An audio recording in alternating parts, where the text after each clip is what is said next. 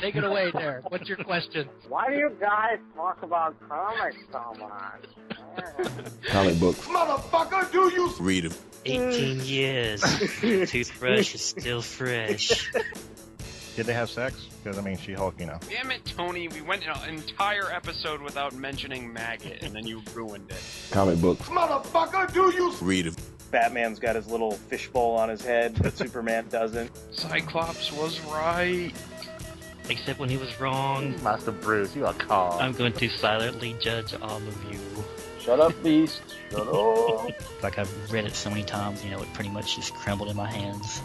Come on, old chum. Comic books. Motherfucker, do you Read them. See, I didn't hate Hellcat until you made me read this miniseries. It was just a joke, but you made it real, Justin. No. You made it real. I, I prefer my Dazzler singing like Creedence Clearwater Revival songs at Australian bars. Titty discs in But that's what to be known as from now on. Like, I'm going to go into the Marvel Wikipedia and edit that, whatever it is.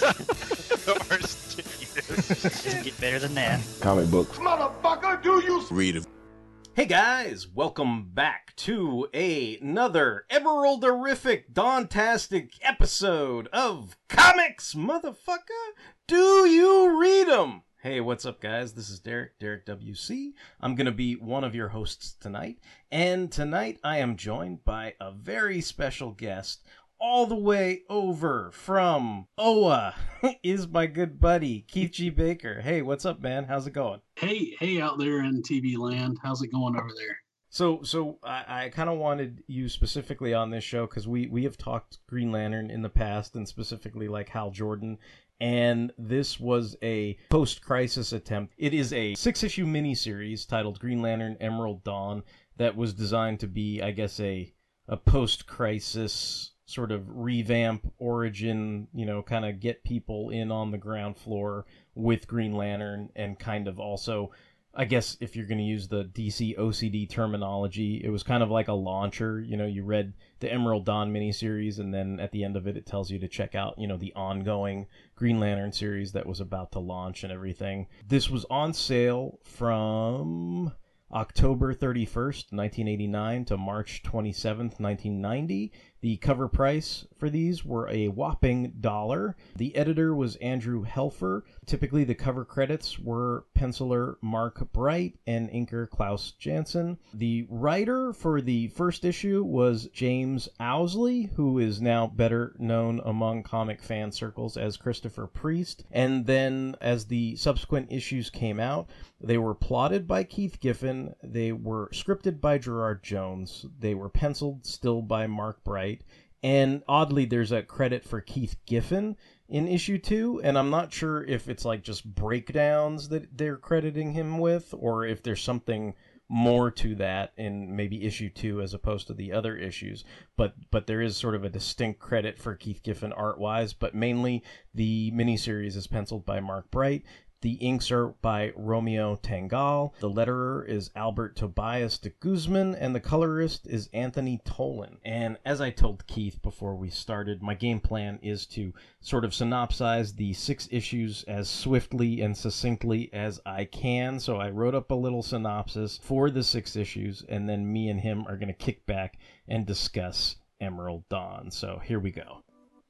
As a young boy, Hal Jordan witnesses his father's death in a plane crash. Years later, Hal tries to follow in his father's footsteps as a professional test pilot for Ferris Aircraft. Although he was on his way to being fired, his fellow pilot and friend Andy tells his brother Jack and Jack's girlfriend Dee at a local bar that Ferris keeps him employed at a third less pay and doesn't allow him to fly out of respect for the memory of his father's death.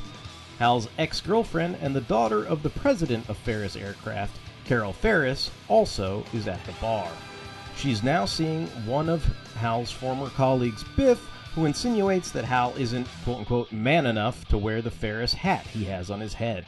As Hal plays the designated driver, even though he's had some beer himself, he drives the sloshed Andy, Jack, and Dee home in his Jeep. Hal is taking the curves on the road too quickly, and when the Jeep nearly hits a billboard sign for the local motor lodge, the Jeep overturns and hits another oncoming car. Hal wakes up the next morning in a hospital bed with an angry RN who hates drunk drivers and a disappointed Carol Ferris at his side. When he sneaks out of the hospital to continue flight simulations at Ferris Aircraft, Carol tells him that Andy is still in the hospital. During the intense simulation, the cockpit abruptly breaks loose from its mount and smashes through the Ferris aircraft facility wall. The cockpit rockets out to the middle of the desert and delivers him to a red skinned alien who tells Hal that he is now the Green Lantern of Sector 2814. Before the Green Lantern crumbles to dust, he gives Hal Jordan his ring and power battery and tells him he has been selected as his successor. Now wearing the same uniform as the red skinned alien, Hal realizes he can take flight with the power of his ring. He flies to a payphone to call Carol, who believes he had the flight simulator cockpit stolen and tells him while his brother Jack and Dee are fine, his friend Andy will be paralyzed for life. When flying past the billboard sign that he blames for the incident, he flies into it headlong, intending to destroy it. Instead, the ring does not protect him, and Hal Jordan lies unconscious by the road. After waking up in the middle of the road, Hal hitches a ride to the hospital to see his friend Andy. While not unexpected, he is disappointed that the ring cannot heal his paralyzed friend. When the local police are about to enter the room, Hal flies away and creates a domino mask for himself.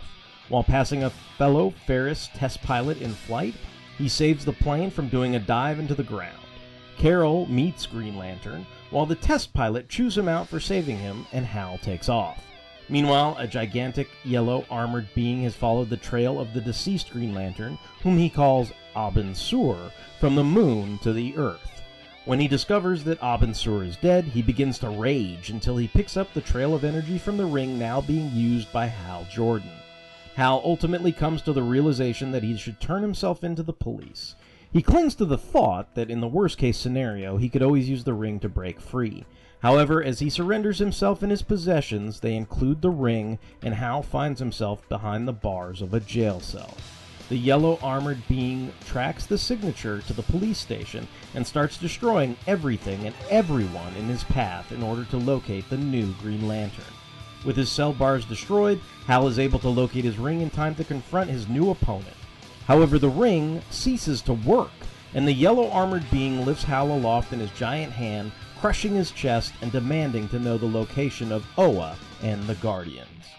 When the Green Lantern energy finally drains completely and Hal's costume disappeared, the yellow armored being no longer recognizes Hal as the Green Lantern and simply tosses him aside. Hal then discovers the yellow armored being has destroyed Coast City's hospital as well as Ferris aircraft. Hal then returns to the wreckage of the alien ship and uses the hidden power battery to recharge his ring. After the ring is recharged, Hal finds he can access the vocal database and learns that his predecessor was named Abin Sur and that the yellow armored being who killed him is known as Legion. As Hal witnesses a hollow playback of the final battle between Abin Sur and Legion, the real Legion interrupts the playback and resumes his attack on Hal Jordan as Green Lantern. Responding to an offhanded thought about there never being a nuclear explosion around when you need one, the ring directs Jordan to the ship's engine that operates using contained fission reactions. Jordan then releases the energy within, causing a nuclear explosion in order to end Legion once and for all. Hal is shocked to discover that the ring protects him from a nuclear blast. Hal believes Legion has been vaporized and asks his ring about meeting another Green Lantern. The ring guides him into space and finally to another planet where he meets fellow Green Lantern Tomar-Re. Eventually, they are summoned to the planet Oa, the home of the Guardians of the Universe. Tomar-Re reports to Salik that his ring sees Legion rampaging again. Hal wonders how this can be if he's vaporized. Since the Guardians are in the middle of their yearly meditation, they consult the Book of Oa. The book reveals the origins of Legion took place on a planet known as Aggressive and expansionist, the Chiki were driven back to their homeworld by the Green Lantern Corps and were contained there ever since, or so the Book of Oa says. Tomar-Re then assists Hal in getting word to his brother Jack in the aftermath of their friend Andy's funeral. Immediately following, Hal has an intense week of Green Lantern training with a drill sergeant named Kilowog. Hal next wakes to a howling alarm siren that indicates Oa has been breached. With many lanterns already lying at his feet, Legion has finally located the planet Oa. The Lantern Corps meets Legion head on exercising pre planned maneuvers that have the majority of the Corps defending the slumbering Guardians and leave Kilowog to face off directly against Legion. The Lantern Kento attacks from the rear, pulling Legion off of Kilowog, but is ultimately incinerated in the altercation. As Hal and the other Corps members use the bedrock itself to contain Legion, they believe they have him stopped. However, when the Lanterns go to alert the Guardians and see the ring of Lantern Squaga following them, they know Legion has killed their fellow Lantern and is not far behind. Kilowog goes in for round two with Legion, and while Salakk and Hal Jordan argue tactics, Legion's arrival knocks out all Lanterns save Tomar-Re and Salakk. Legion punches through the last two lanterns, as well as the door to the Guardian's sleeping chamber. As Legion rants and raves, some security tendrils extrude from their sleeping tubes to contain Legion. Kilowog, Jordan, Sinestro, and Tomi Fi enter the fray, and Jordan cuts the tendrils and uses them to bring Legion outside. He spins Legion around, ultimately drowning him in a mud pit. Now covered with mud, Hal is free to use the ring to literally pile drive Legion into submission. Legion then opts to convince Hal that his species had been mistreated by the Guardians of the Universe, but Hal cannot forgive the death of his friend Andy. When Hal removes Legion from his armor, a purple, blob like creature emerges and continues to grow exponentially. Smothering any lanterns in its path, Sinestro scoops up and pulls Jordan out of the creature's way. As the Green Lantern Corps retreat to make their final stand at the citadel of the Guardians of the Universe, the massive blob appears ready to envelop the entire city structure. With the Green Lantern Corps unable to stop the purple mass, the Guardians of the Universe decide to abandon their homeworld. Hal Jordan is appalled by the resignation of the Guardians, who supposedly possess ultimate power. When they chastise Jordan, saying he only has a portion of the ultimate power, and that the central battery of Oa has never been tapped into by a single Green Lantern, Jordan decides to go for it. Now fully charged with the entire power of the central power battery of Oa, Hal creates a vacuum that drives the purple mass into space. The Guardians are astounded at what Hal has accomplished and inform him the rest of the Corps have returned the purple ooze to Ch. While Hal's not entirely sure how he did what he did, the other Lanterns spare no time to congratulate him on his victory. Now officially designated as the Green Lantern of Space Sector 2814, Hal returns to Earth to serve out his prison sentence. Impressed by Hal paying his dues, Carol Ferris gives him his job back at Ferris Aircraft. Later, we see Hal is back in the pilot seat, discarding his ring to pull off a hair raising near crash landing using his own skills. Although the Ferris team cheers when Hal manages to land the plane under such adverse conditions, they look on in horror when the plane explodes. However, Hal walks away from the explosion without a scratch, saying to the ring, Hell, it wouldn't matter where I was, would it? We'd always find each other. And that, hopefully, is the concise, short, sweet synopsis of Green Lantern Emerald Dawn 1 through 6.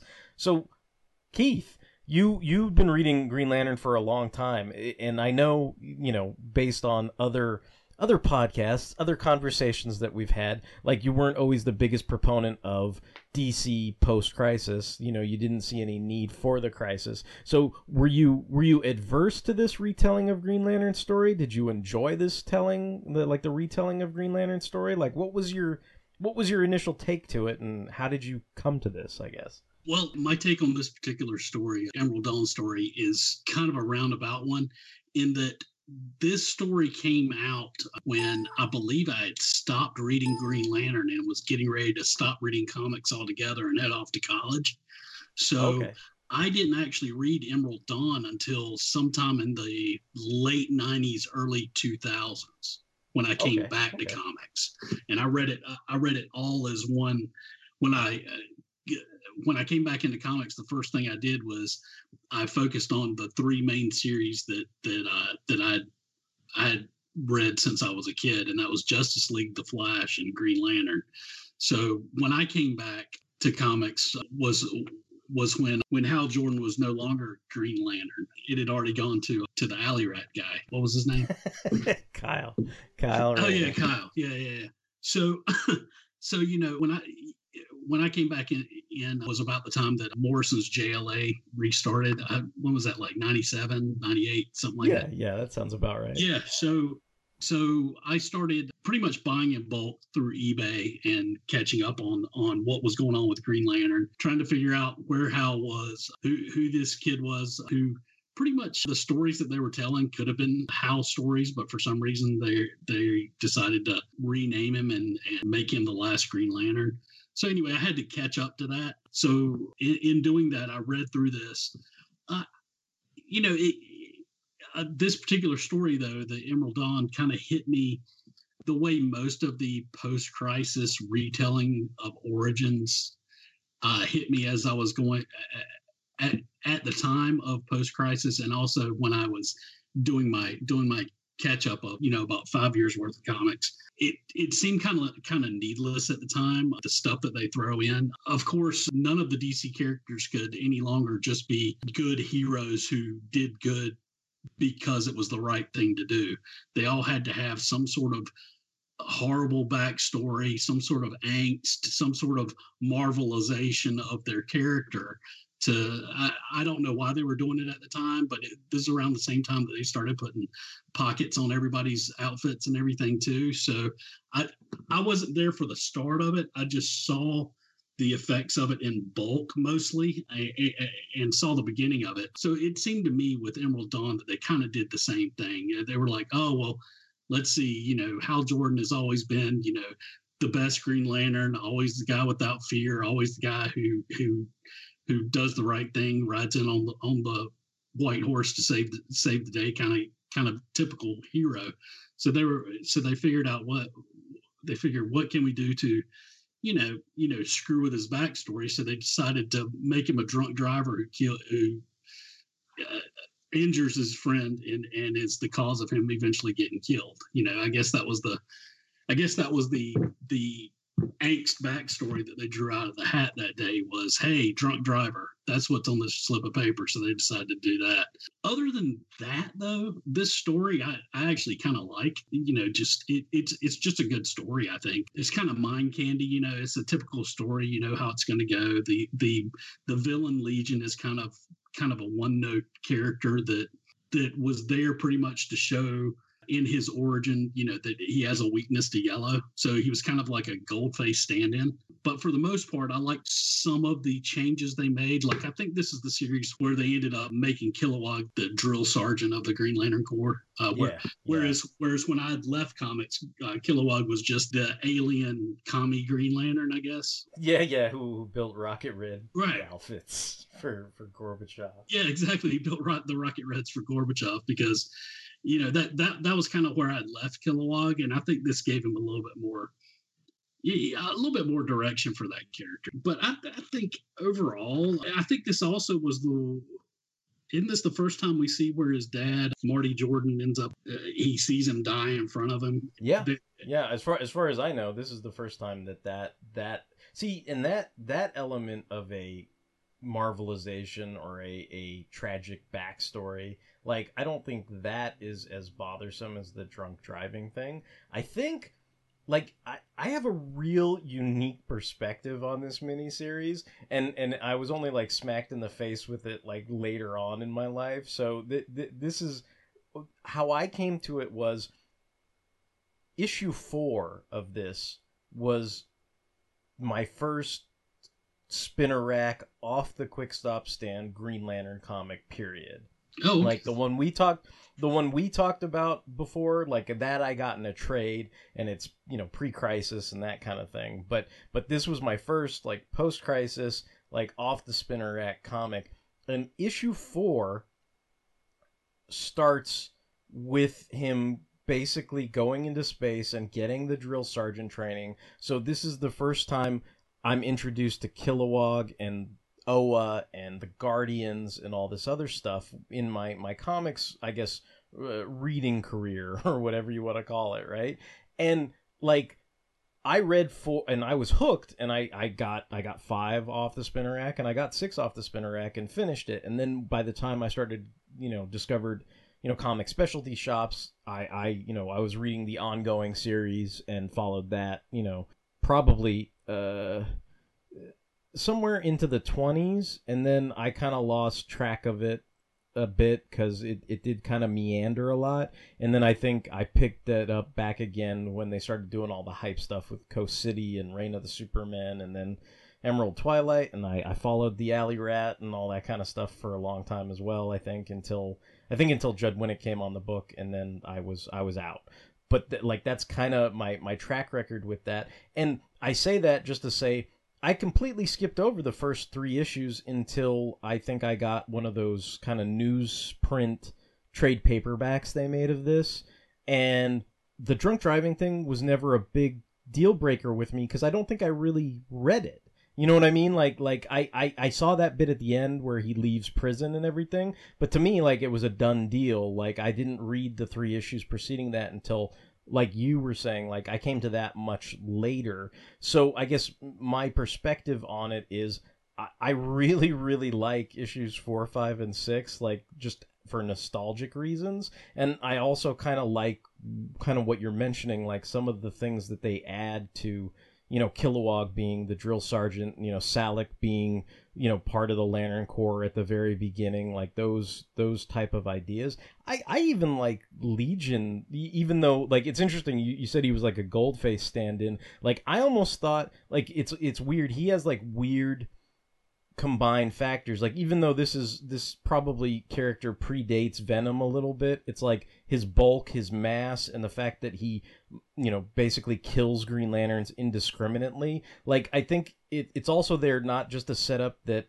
green lantern has a weakness to yellow but it's also there to set up that hal jordan's in peril. You know like like he, he killed in this at least he killed Abin Sur, and he goes on to kill like you know dozens of green lanterns in the course of this. So I, I think the idea is just because hal's got this wondrous ring that basically can come up with anything he can think of like that doesn't make him immune to death in this story. Like there's still a sense of tension and and that that he, he, he that that legion i thought was i mean at least i took it at face value that he was a legitimate threat to if if you can kill one Green Lantern, you can kill the protagonist, you know, kind of thing. Where you're you're like this guy could could definitely mess people up and stuff like that. Oh yeah, yeah. I, I can see I can see what you're saying there. The the danger that he posed, especially with the killing, which I think this is also maybe the first time that I saw when a Green Lantern died that their ring Yeah. flew off, and Yeah. and it didn't really say it in this, but it. You know from reading all the stuff around it that it was It's it was flying off to find its own it, it, a, a replacement. Yeah. Yeah. So, yeah. but yeah, just the killing because he Legion killed, you know, several Green Lanterns in this in, in this series, uh, which, you know, I'm I'm kind of getting getting a little culture shock, even though it was like a, only a five five or seven year period where I wasn't reading comics, where the level of of just uh, Oh, yeah, implied yeah. violence had increased. Yeah. Yeah. So so you know I'm I'm I'm having kind of a culture shock with that, but you know you know by then I'm an adult and I can handle it. But I'm thinking you know it's still in my head. It's comics are for kids kind of kind of kind of mentality.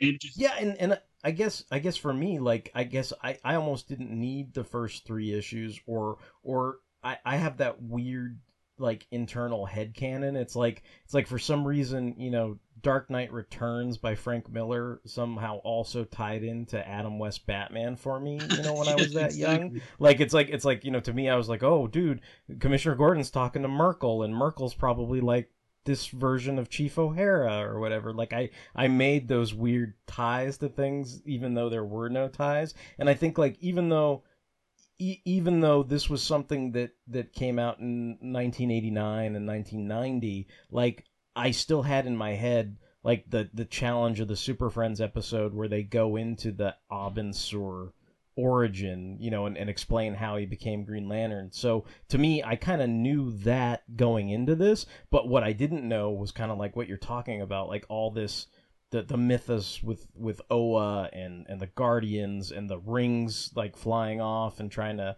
like seek out replacements and the training and like how much you had to to learn to use the ring and all that kind of stuff. And I I I thought all that stuff like I think those issues like especially issue five too. Like i don't know what it is like i, I do know what it is. Like I, I love see the thing that i kind of love about issue five is it's like they they still had the yellow weakness but i love how it's like that doesn't have to be the death knell of a character. It doesn't have to be like whoops as long as somebody is colored in the yellow sweatshirt and has a bunch of bananas to throw at hal jordan he's doomed. Like that to me i'm like that's not how that works. And i love how they turn that on its head where he he dumps Legion into that mud pit, and he's like, "Okay, you're not yellow now, dipshit," and he just fucking beats the the crap out of Well, him. yeah, and, and and I think that that that actually is what gave me the uh, the analogy in my head to Goldface because I, I want to say Green Lantern defeated Goldface in a similar way, like similar similar. yeah, way. like like Right, right.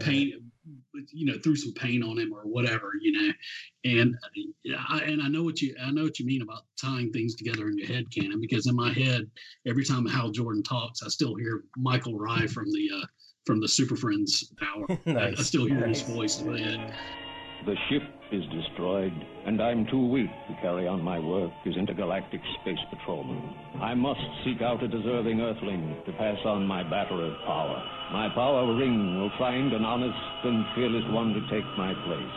With the speed of light, the strange visitor's energy beam crisscrosses the Earth. Meanwhile, test pilot Hal Jordan works in his flightless jet trainer. A few more modifications, and this jet trainer will be turning out top-notch space pilots. Where on earth did this strange green energy come from?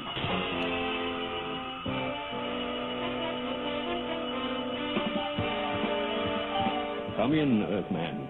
I am Abin Sur, and I have chosen you to take my place as space patrolman of this sector. With this green energy battery, you will have power over everything except that which is yellow.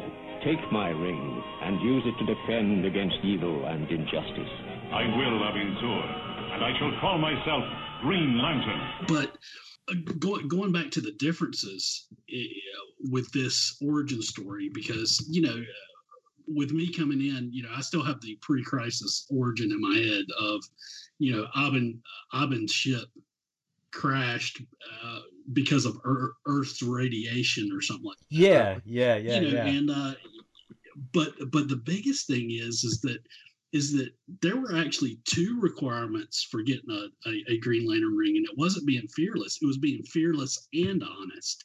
And they took that out. They took the second. they, they they took they took away the honesty. yeah, they right? took it- they took he's- away the honesty because the first thing you find out is that is that he's running from the law and not turning himself in for being a drunk driver. So, you know, and then you know they kind of twist. I don't. They kind of twisted the the being without fear thing, which which is interesting, and you know, it carried over to like Geoff Johns or whoever else did it, where you know it it wasn't that you were without fear, but it's just that you have the intellectual ability to overcome the fear that Right. you do have. So the the capacity to move beyond your instinct for fear, right? Yeah, and I'm and I'm cool with that. Uh, but uh, like I said, at the same time I was reading this, I was also reading the other the other different Hal Jordan origins that they were throwing out there post crisis. Like I, I read the there was one in Action Comics Weekly that was written by uh, Yeah, Peter David. yeah. yeah, where you know they changed it from Abin searching for someone uh, who who was fearless and honest to to them having to be totally without fear, and that Abin Sur was so distressed that he gave his his ring a command to you know like like change Hal's brain so that he had no fear. Yeah, yeah. You know, you, yeah, that was that was that was a weird little arc because the minute the minute he I think Hal like uses the ring on himself and says undo whatever was done to me, then all of a sudden he he's not fearless, so he, he freaks out when he's flying. Or Yeah, well, we'll see all that kind of stuff. Yeah, because because I I reread that for this because I was looking for all these other origins that I've read. You know, I read all these pretty much within the same month.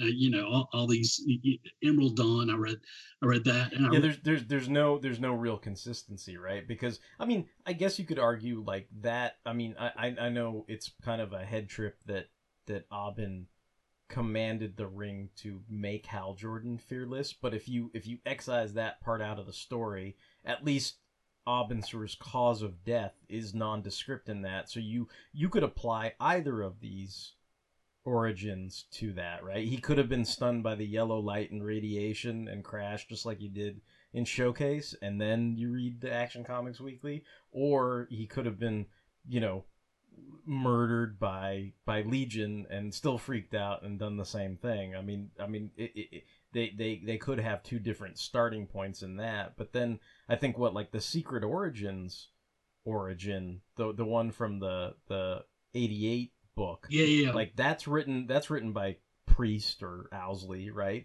And in that they blame Abin Sur's death on a disease that's riddling his body Right. you know and then and then and then you get to the geoff johns thing and then it's it's i mean it's atrocitus i guess but like it's also kind of this whole you know blackest night like you know toil toil boil and trouble you know thing where the the witches from macbeth basically like corrupt Abin Sur essentially you know they they poison him with fear and and that poison is really what proves his undoing like if he was still this quote unquote fearless you know green lantern and believed in the core. He wouldn't be on a spaceship. He wouldn't have you know his his construct wouldn't have broken to atrocitus's rage and he wouldn't have been you know hacked or sliced or whatever right? So there's there's all those different ways that that Abin Sur I guess goes down you right know? I, and and that's that's the thing is i have i have no problems with them adding to or building around how hal got the ring from Abin.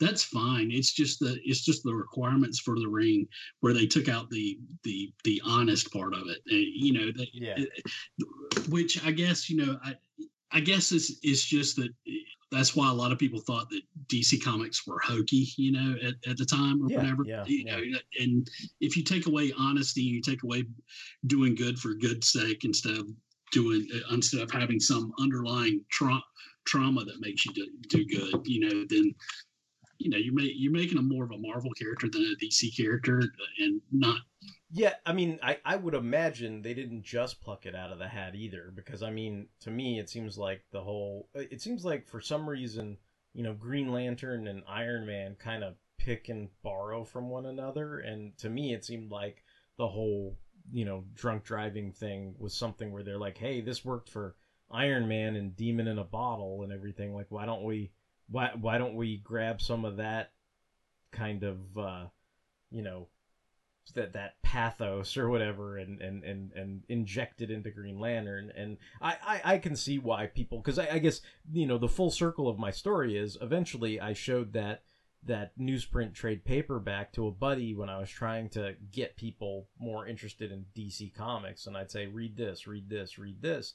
And when i read it i mean he made fun of me. He was like he was kind of dude yellow billboard takes out Green Lantern and he's drunk, you know, and I went, oh man, you know, like so, and I was trying to be like, but no, look at the end where he beats the shit out of Legion and it's super cool, you know, and everything. But like, so I mean, I get that that's, yeah, I get that the opening of this is definitely you know detrimental to to the character. I I also kind of feel like, and I I the, the you know this may be super sacrosanct or whatever and get me into trouble and everything, but I kind of feel like more and more like every time I revisit like the O'Neil Adams run and even the the Grell you know O'Neil stuff like the more I learn that like remember that thing in the Grell O'Neil thing where they basically said like oh well you know I, I forget what it was but it was something like you know he it kind of goes back to what you're saying about the honesty thing. Like it was like they tried to retcon that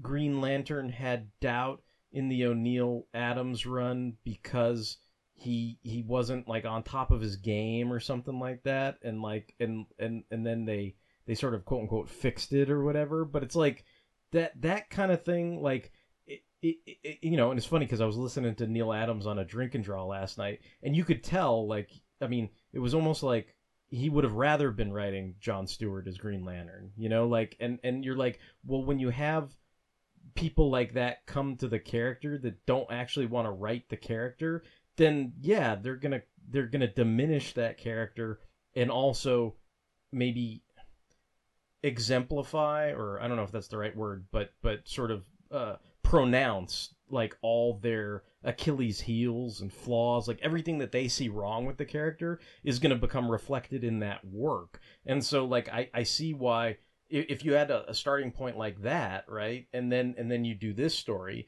again, you know, who knows? Maybe there there are people that you know, again, like you were saying, some people thought, you know, people thought like, oh, DC Comics are quote unquote lame, or you know, this whole honesty thing. Like nobody's honest, or even Peter David, nobody's fearless. There has to be some cockamamie explanation about why he's fearless. So let me clever, clever up some explanation that that his ring, you know, changed his his his very brainwaves so that he's fearless. And you're like, did we need that? Like, no, but it's there. you Right. know, I mean, like- I mean, when it when it comes to writing a lot of these DC characters, if if they're if they are genuinely good, genuinely classically hokey, right?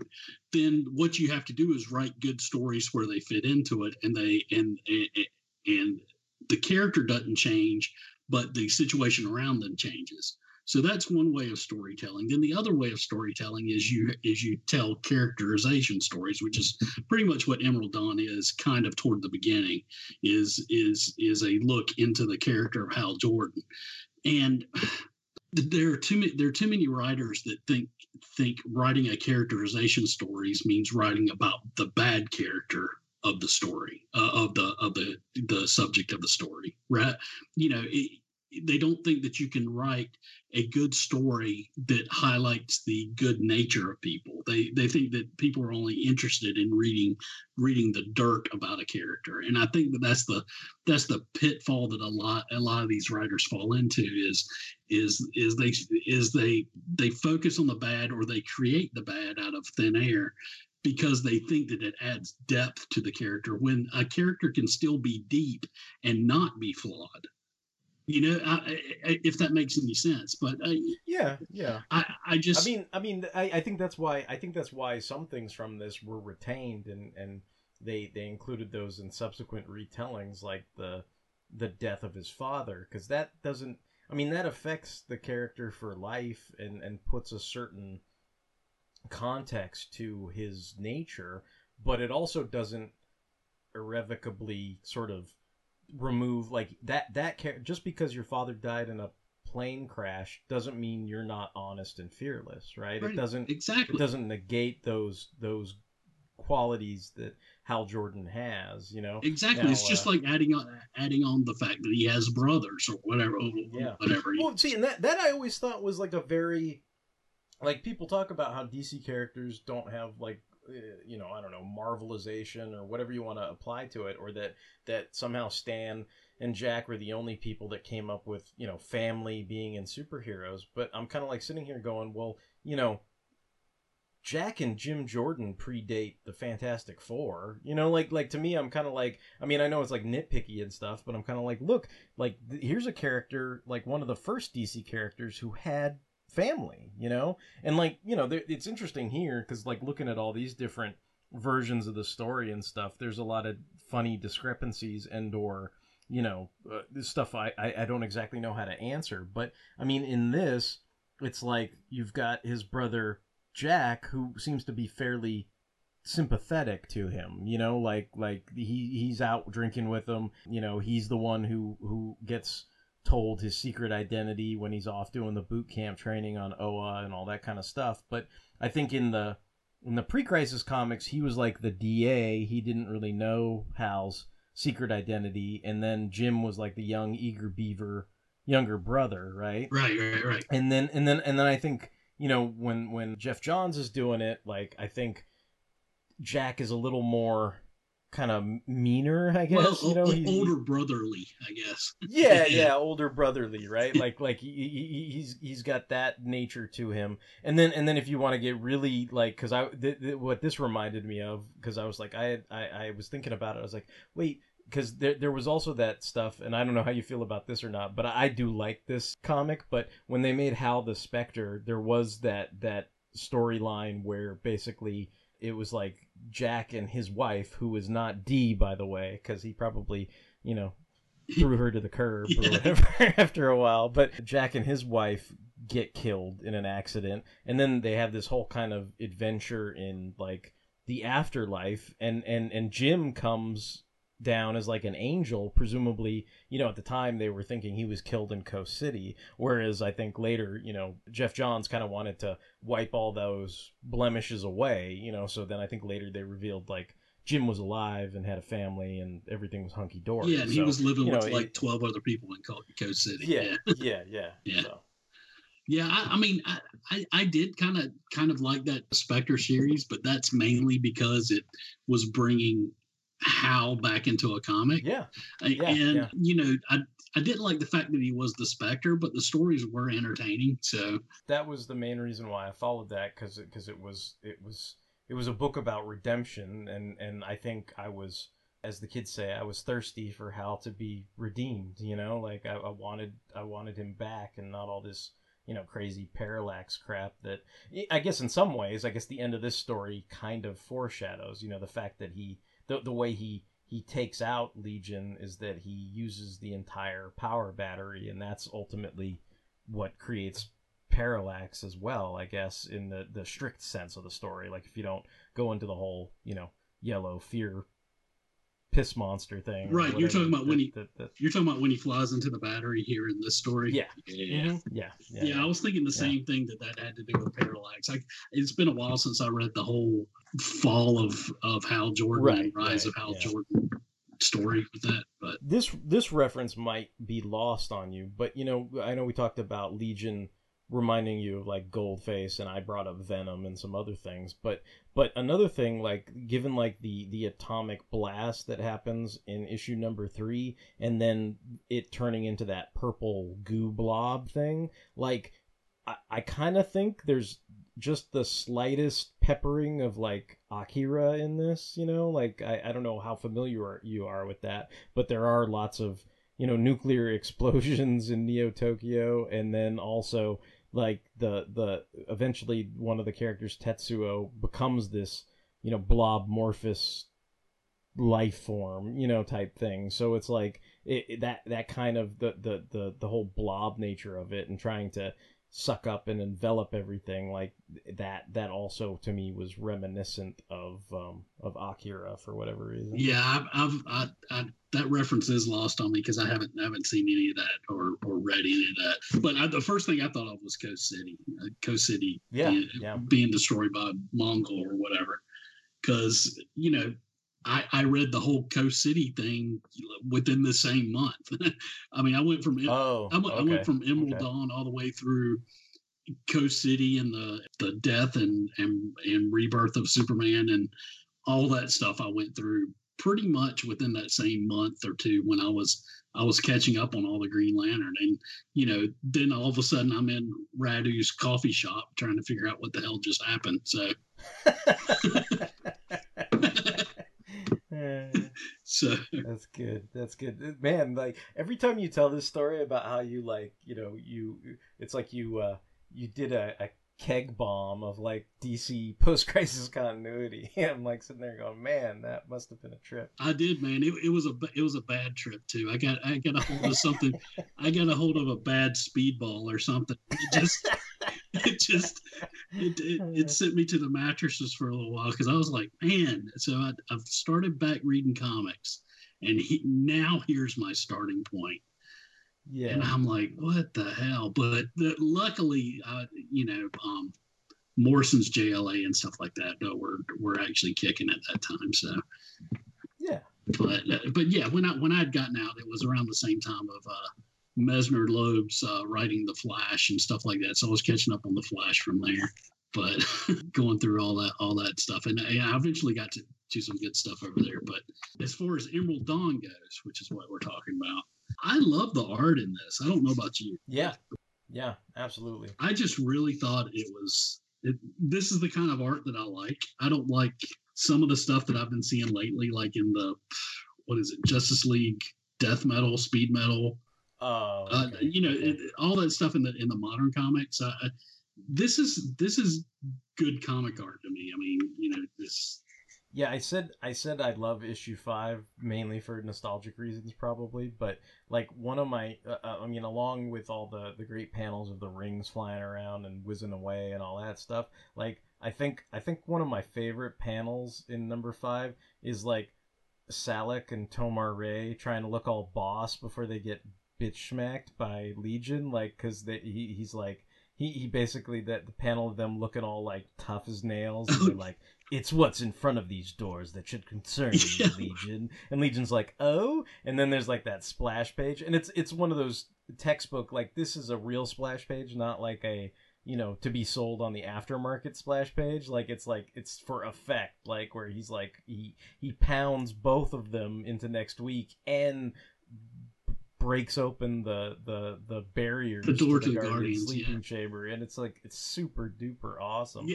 and like like mark bright like i mean you know say what you will about i mean he didn't do all of them but say what you will about some of those action comics weekly runs for hal jordan like the the the segments that mark bright did of those i really like too like I, i've always liked him as a green lantern artist he's been super super awesome Yeah, that that that panel that you're talking about of, of Legion uh, punching Salakk and Tomar-Re through the door. It's it's very Gil Kane-ish, I think. Just Hmm. that where you, you have someone getting knocked toward you, kind of head first, and it, it's funny in the uh, on on the covers of all of them they have the Gil Kane, Hal Jordan running towards you logo up there in the top left. oh right right right Yeah, which which was kind of cool. But all the covers are, are pretty cool. Also, I, I just you know like in the first issue, especially the just the whole thing where Hal's dad dies in the plane crash.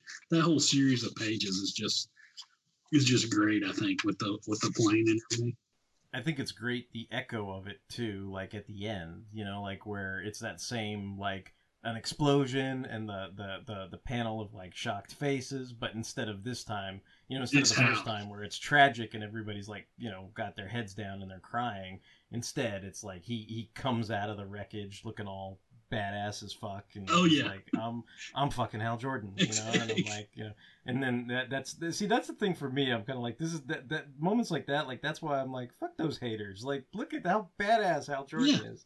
You know, is this is this the first time? Like I'm trying to remember because I don't have a distinct memory of this. Like as because it's not like we can just look in the Overstreet price guide and it says first time Hal Jordan discards his ring to go fly a test plane. But is this is this the first instance that you can remember of him doing something like that? a- as far as I can remember, that that uh, I I don't ever remember him. uh, I I don't ever remember a lot of stuff where he was flying a plane and they specifically mentioned that he left his ring behind. You know, I think that was kind of a late a later thing, uh, but maybe they did it in the Green Lantern Corps issues. But I, I think that he Oh, had pretty okay, much okay. abandoned his test pilot stuff by then. Okay. Yeah, yeah. But but So- yeah, this could this could very well be the, the first time he did that. But you- you're talking about those panels at the very end where he's walking out of the out Yeah. of the smoke. That's yeah, that's 'cause very he, that's he very literally much tells the ring to go go shove off. Yeah. he's he's gonna he's gonna fly this plane. yeah that's that's kind of a an 80s action movie kind of kind of scene where you know the only thing that would be better if he was lighting a cigar and then threw threw threw his zippo down to, to light to light the gasoline on fire and made the plane explode you know so but yeah i mean yeah. you know how's a test pilot how yes he's arrogant but he's also a badass so Yeah. but i i think sometimes they get that part right but they just don't get the get the part right where he's actually a good guy so Yeah, yeah, yeah. I mean not you know guy a guy being mentioned in a green lantern thing is kind of a whole different thing but, but maybe he's a, he's a good good good fella. A good fella. yeah. He he he expressed concern when he woke up after passing out after sending the the tuk tuk mass into orbit and he was like am i the only one left? Oh dear god. And they're like no no it's cool. They're just they're all the other lanterns are transporting it to another planet so i mean that's that you know things like that i think are examples of of of his uh good nature. I mean, you know, so, some of this kind of stuff is like eh, one of those things where it's like it is it is, you know, as they like to say, you know, day 1 of him being Green Lantern or, you know, maybe not not literally, but like this kind of story where yeah, okay, he starts out with these flaws, but eh, you know maybe it's like the whole Hawkworld thing too, like where you're supposed to just take away from the end of this like I, I think I think the thing that kind of nails it in the coffin, which I, I, I don't want to get too much into this, but the fact that they kept dwelling on it in Emerald Dawn 2, like that that was my only like kind of problem with it. Like if he had just served his time in this and then it had been like, okay, look, everybody makes mistakes. Like everybody's uh, been dealt a bad hand and, and has had some bad times but he learned from his mistake and he's going to be a better person because of it. And then you you know it's like okay he served his time he he's got his job back he's going to be the greatest green lantern there ever was and that's the end of it. But then i think with emerald dawn too. It's like sinestro's just visiting him in jail every like other issue and i'm just like all right can we can we you know can you get away from that now? Like like i i thought that was done you know? Like i, I think i think i would have been happier if it was just emerald dawn and that was it you know instead of them having to revisit that i guess. Right, right, exactly. And and you know, given that you know drunk driving was the the the character flaw they pulled out of the hat, I I, I agree with you that that if they were going to build a story around that character flaw, that one story was plenty. That yeah, you know, i- you just move on from there. But I don't. I don't. I, I just don't understand the logic or the thinking with dwelling on it, uh, other than the fact that you know, once you're flawed, you're always flawed, and you always have to keep bringing it up. Or, yeah, I, I, I don't, I don't know. I, I you know, to to me, it, it takes away from the story itself. So, yeah, but you know, I, yeah, I, I don't, I don't know what else to say about that. So. yeah no but i i, I agree i mean So, um, did you say we were going to talk about Gerard Jones or not? I don't know. We we can. I mean, I mean, I I guess I guess my only question is does that does that affect your enjoyment or non-enjoyment of of this series? Well, I mean, the way I look at it is, yeah, everybody knows what Gerard did, but you know, Woody Allen is still a pedophile, but I can still enjoy uh, Annie Hall. So, um, I, you know, I, I just look at it as this is a story. This is. I just don't look at the names at the front of it. Just like the fact that I don't, I don't agonize over whether Christopher Priest or James Owsley wrote, wrote the first issue. Right, right. You know, right. I- it's just it's written. It's it, it, the art's good. It, the story, the story for the most part is good. I think. and, and I mean, we, we don't know the, the details of this, but I mean, Keith Giffen is listed as the plotter on a lot of these, whereas Gerard Jones is listed as the scripter. So for all we know, it's it's very much a uh, uh, uh, there's a breakdown of of the duties, as it were, and maybe he was just the the Stan Lee word man coming in and putting you know dialogue in people's mouths, you know, kind of kind of like maybe J.M. DeMatteis was doing for JLI, right? Yeah. Like, like there were there were plots going on, and he put in some dialogue towards the tail end, you know. So you're like, all right, and and I I guess my only thing on it is, well, you know, I was what. 10 years old when I read this like I didn't know any of that shit when I was 10 years old so I'm like I still I still like these stories Yeah. like so I don't know Um, and and as far as Keith Giffen goes, I really think that he had a lot more to do with this story. Just at, at least the dark parts of it, because Mm, wasn't this around the same time that he did that horrible five years later? Uh, um, he, he, he was doing the he was doing the five years later Yeah, Legion so, right around the same time yeah. you know he he was kind of in that mindset at the time of let's take all these characters and kind of screw them up for a while so maybe that's where the whole you know character flaw uh, drunk driving uh, hal's hal was not an honorable guy anymore came from uh, you know I don't know. I, I, I don't. I don't know who who exactly came up with the story, but I could definitely see uh, Keith Giffen being the being the driving force behind that. So yeah no that, that that makes sense to me Yeah, I mean, but- I I yeah, I mean, if if if DiDio and Johns were writing this, I would guess that um that Hal would have probably slaughtered a family of five, uh, you know, before he got into the drunk. You know, just uh, you know, the way the way. well I mean I mean John John seemed to uh, eradicate I mean, the drunk driving thing did, doesn't even get mentioned in any of Geoff Johns' stories, whereas he goes to great lengths to to uh, I guess revise the the parallax history. So I mean, if if if he doesn't even touch on it, then I, I I'm I'm doubtful Johns would would have any of that in his. Oh, that's true. In his Green Lantern stuff. That's true. I was just thinking of the the darkness that he brought to like some of his JLA stuff later. So. Yeah, yeah, that's true. That's true. Yeah, but as far as who wrote it, who who drew it, I'm fine with just ignoring that Gerard Jones even existed. So. Yeah. yeah. you were talking about how there was there was a lot of room around his origin, you know, to try and figure out that this whole story was basically day one of of of of Hal's day with the ring, which I can kind of see that because actually in Showcase it went straight from his origin story to him being a full fledged Green Lantern for right, two more stories right. in that same same issue where he was. I, I, I, think I think that's always my excuse or go to for like a lot of these post crisis things because that's that's how my brain worked at the time. Like I was not. I, I don't. I, I think I was too young to understand the whole like if some like somebody like yourself was like wait there's pre-crisis and post-crisis and they they they they they sort of tore down what I knew and replaced it with something else. Like I I think I would do the same thing with like the Man of Steel Byrne thing where I'd be like, well, yeah, there are these six issues that change certain things, but you know, for for all I knew, he was still having adventures with Elastic Lad in between Man of Steel 4 and 5. You know what I mean? Like, oh yeah. Like if if, if I wanted that uh, until until Jerry Ordway later wrote something that contradicted that, like to me like I was like, "Oh, other things could have could have happened in between that time that I can like slip into my head canon. And I, I felt the same way about this or Hawk World or you know what, whatever I was you know reading at the time that was trying to revamp or revise like certain aspects of, of the the backstory.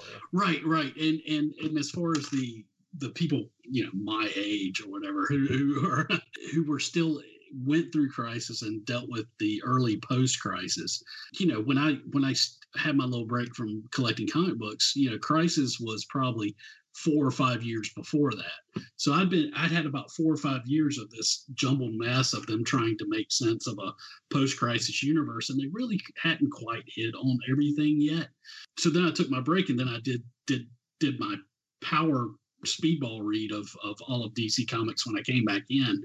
And I guess I was still holding out hope that the same hope when I stopped reading comics that they would undo Crisis at some point because you know uh, oh like you you would take a break and you'd come back and you'd find it all the way you left it or something? Right. I, well i mean because all the comics i'd read up to then you know I, i'd been reading comics for you know a, a while then 15 years over a decade decade and a half before then. And it was always it seemed like the writers, especially at DC Comics, were of the belief that I'm going to write whatever I want to with this with this character, and I'm to put them through all these trials and tribulations. And at the end of the story that I'm telling, I'm putting the toys back in the box, and they're still not broken. I forget I forget who said that. It might have been Jim Shooter or somebody who said that. Uh, somebody can correct me on that, but but they said play with play with the toys, play with DC Comics characters, but at the end of the day, you need to put them back unbroken into the box so that the next writer and artist coming along behind you can do what they want to with that character. So Crisis kind of broke that rule where where they broke everybody in the in the entire line and and my thought. Well, well, even well, I you know what's funny is there there's the there's the argument that like some people write stories and break the toys and then you can't use them again. But I think with stuff like Crisis or what what might be more harder hitting to to people of a more recent vintage, you know, something like the New Fifty Two, right? Yeah. Like like it's not it's not so much that they broke the toys; they actually retired your toy chest and threw it away and gave you a new toy chest and said, "Look, this is the same thing you had before, right?" And you're like, "No." no. G- gave you a completely different toy, and that toy isn't as durable as the one before, and breaks a lot easier. Yeah, it's like this is not the same toy. Yeah. But it's like, but it's exactly the same. It, like, it looks the same. Yeah, it, it, it's like it's like getting the the knockoff. These aren't these aren't Nikes. These are Psyches, you know, or whatever shoes Dude. that you that you I want some. I want some uh, auto lacing psyches. Keith. Yeah, that's on my wish list. exactly. So you know, I, I guess that was my whole thought was that, and and of course, you know, when I'm when I'm diving back in headfirst into the DC universe, I start seeing, hey, there was something called like Zero Hour, and there was like there were there were all these other crossover events. I was like, okay, so that must be where they're fixing what went wrong with Christ. and oh, you poor bastard. I know. So I so I read I read these things. And I'm like, what the fuck? I'm like, what what what the hell happened? So anyway, that that was just, and you know, I I I, I never claimed that anybody did this to me. I did it to myself, in that I had the belief and hope that people were good enough to not break others' toys. So but that's that's just that's just the old man in me. I mean, ev- eventually they broke it enough with New Fifty Two, where where other people who came along after me got just as pissed as I did. So you know, at least there are people who wallow in misery with me. Yeah. so I, so that's you don't fine. have to suffer. You don't have to suffer alone. Exactly. I can turn to them and say, "Hey, how do you like Superman wearing jeans?" You know, or whatever. so, so yeah. That, but I, I, I try, I try and find what I like, and and I and I just read that now. That's that's pretty much why I don't read any new comics anymore. I, I stopped with, uh, I think it was the second issue of uh, Justice League Metal. So. Oh, I, I think that was I mean, I, I, I still read new comics. I mean, some sometimes it's hard to tell whether you're gonna like it or not, but I, I do try to stick to that axiom of if if I'm liking it, I continue to read it, and I still read some modern comics here and now. Like like you saw, I was reading, I was still I was reading the Green Lantern season two. Like I'm still I'm still enjoying that. Like so, I'll I'll keep reading things that I like, and every once in a while there'll there'll be stuff that I try and go, okay, well maybe that's that's not my thing, so I won't keep reading it, you know, or whatever. But you know, I mean, I you know, I I, I guess my attitude is, well, you gotta you gotta at least try something to know whether you don't like it a little bit, right? Like, I mean, I I, I can get that people can tell from like solicitations and directions and things like that that that certain things might not be their cup of tea because I I do that as well, but I guess just in terms of that, if I do see a cover or a solicitation, go, hey, that that piques my interest. I I like that creative team, or I like that character, or this sounds like a fun concept, you know, or whatever. Then then I will I will check it out. So Yeah, I, I get that, and um, and I I keep an eye out on like the the websites and the and the previews and stuff like that, and I look at stuff, and every now and then I'm like, you know, that might be interesting, but uh, I did relapse because I because I had the I had the old old man in the fishing gear with the uh with the dollar on the end where he was tempting me, you know, from the commercial. What and and what that was was that was Doomsday Clock, and I learned my lesson Oh, there. okay. So I okay. so I, I I did jump back in with Doomsday Clock, and I got screwed on that. Uh, just just just because just because I you know I was lured with the promise of hey the JSA and the Legion are coming back, but then it's like psych, sorry buddy, you know. So yeah. it's a different if it's a it's a different toy chest. Exactly. It's a completely different toy chest, and somebody kicked me in the ass and tried to lock me in it. So I just, I, I'm not falling for that, falling for that dollar on the end of the on the end of the uh, the fish hook anymore. So I, I just, um, you know, I'll I'll dive back in and I'll, uh, you know, a, a while back I, I went through and I read through some old Justice League comics and old uh, uh, Blue Beetle and Booster Gold and you know, it, reading this Emerald Dawn uh, actually is pretty good for me uh, because uh, recently I read through. Um, I started with the uh, with the uh, uh, O'Neil Adams run of Green Lantern and read from there all the way up to uh, all the way up uh, through Emerald Dawn because I read through Emerald Dawn and stopped at the new uh, the new series that started after this, the one with uh, Hal with the white temples, I guess. Oh, okay. In that Okay, uh, yeah. uh, volume three, I guess, or something. So I stopped there, but that, you know, I'm still I'm still reading stuff. I'm, but I, it's it's stuff that's already been printed. I I, I don't know, man. Uh, eventually, I'll, I'll get back. I, but I gotta. So sometimes, sometimes there's stuff that's been printed. You know, it's that whole like uh, diamond in the rough or undiscovered gems or something like that. Like sometimes, you know, I, I think I think my tendency was, you know, sometimes I only read the quote unquote real superhero stuff, which was the you know the ongoing in canon continuity books and all that kind of stuff. But you know, I'll I'll read things like you know, oh yeah, Titans or or the the Superman family or like the the um like Billy Batson and the Magic of Shazam, like where it's like they're kind of cartoony and they don't have too much to do with the canon, but they're still kind of just you know fun fun books or whatever, Oh yeah, you know. yeah. I I so- just um. Uh, I don't know. Uh, maybe maybe I, I I still need some more therapy with my battered woman syndrome or whatever that I have with Mm, DC Comics and comics in general. I just, you know, I, I, I just feel like I'm gonna get get sucker, suckered on something again. Uh, so I mean, I mean, odds are you you you you may be right. Like, you know. But you, but you're, but you're never gonna find love, battered woman, if you stop looking. So Oh, that's- that's all I'm gonna say. that's true. Maybe I just need to join a join a a, a nunnery. So Yeah, yeah, yeah. De- devote yourself to uh, to whatever your find your joy is, and that'll be the the uh, God you worship. I guess. yeah, exactly. Or, or or hell, maybe I should just uh I should just write my own. Yeah, yeah. Who knows? Kalibak, Desaad, it is I, Darkseid. I command you to listen to the Who's Who podcast. Uncover the powers and weaknesses of the Super Friends so that I may destroy them. Aquaman and Superman, Animal Man and Plastic Man, Firestorm and Nuclear Man, Batman and Hawkman, 2D Man and Hour Man. Who are all these people, man? They're all part of the DC Who's Who.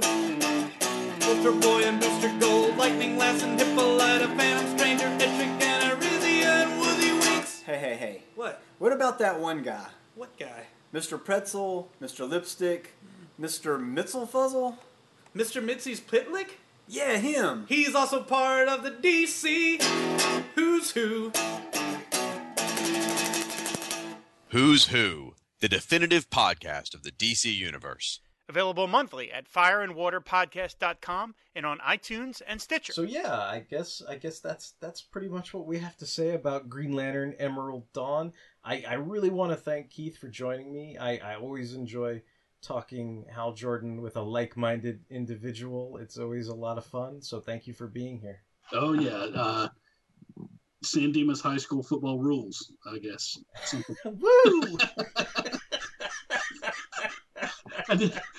I didn't know what, else to say. There. So, awesome awesome. Yeah so so uh, if anyone has any comments questions and or concerns uh, they can email at fanholespodcast at gmail.com the backlog of our episodes is over on fanholespodcast.blogspot.com we're on twitter uh, twitter tumblr instagram facebook. We appreciate all the likes hearts shares retweets. We can be streamed on stitcher radio. We are on apple podcasts uh, Spotify and Google Play, so you can stream us there. Uh, Keith, any any place you want the uh, the the hip and with it podcast listeners to to check you out on? Anything coming up in the podcasting arena outside of this? man, uh, I you're about the only one that invites me back on podcasts, and I guess I'm. I guess I'm just uh, So- a, a pariah now. So I, Okay, okay. But- well, we'll we'll have we'll have you back. I, I wanna I wanna talk things. It doesn't have to be Hal Jordan, but it can be. Uh, We that's can talk about that's fine. stuff. Just just hit me up on my MySpace page, and uh, we'll. Okay. I'll, I'll have to ask Tom to reinstate mine. You know, so. yeah, you know, me and Tom are friends. So awesome, awesome.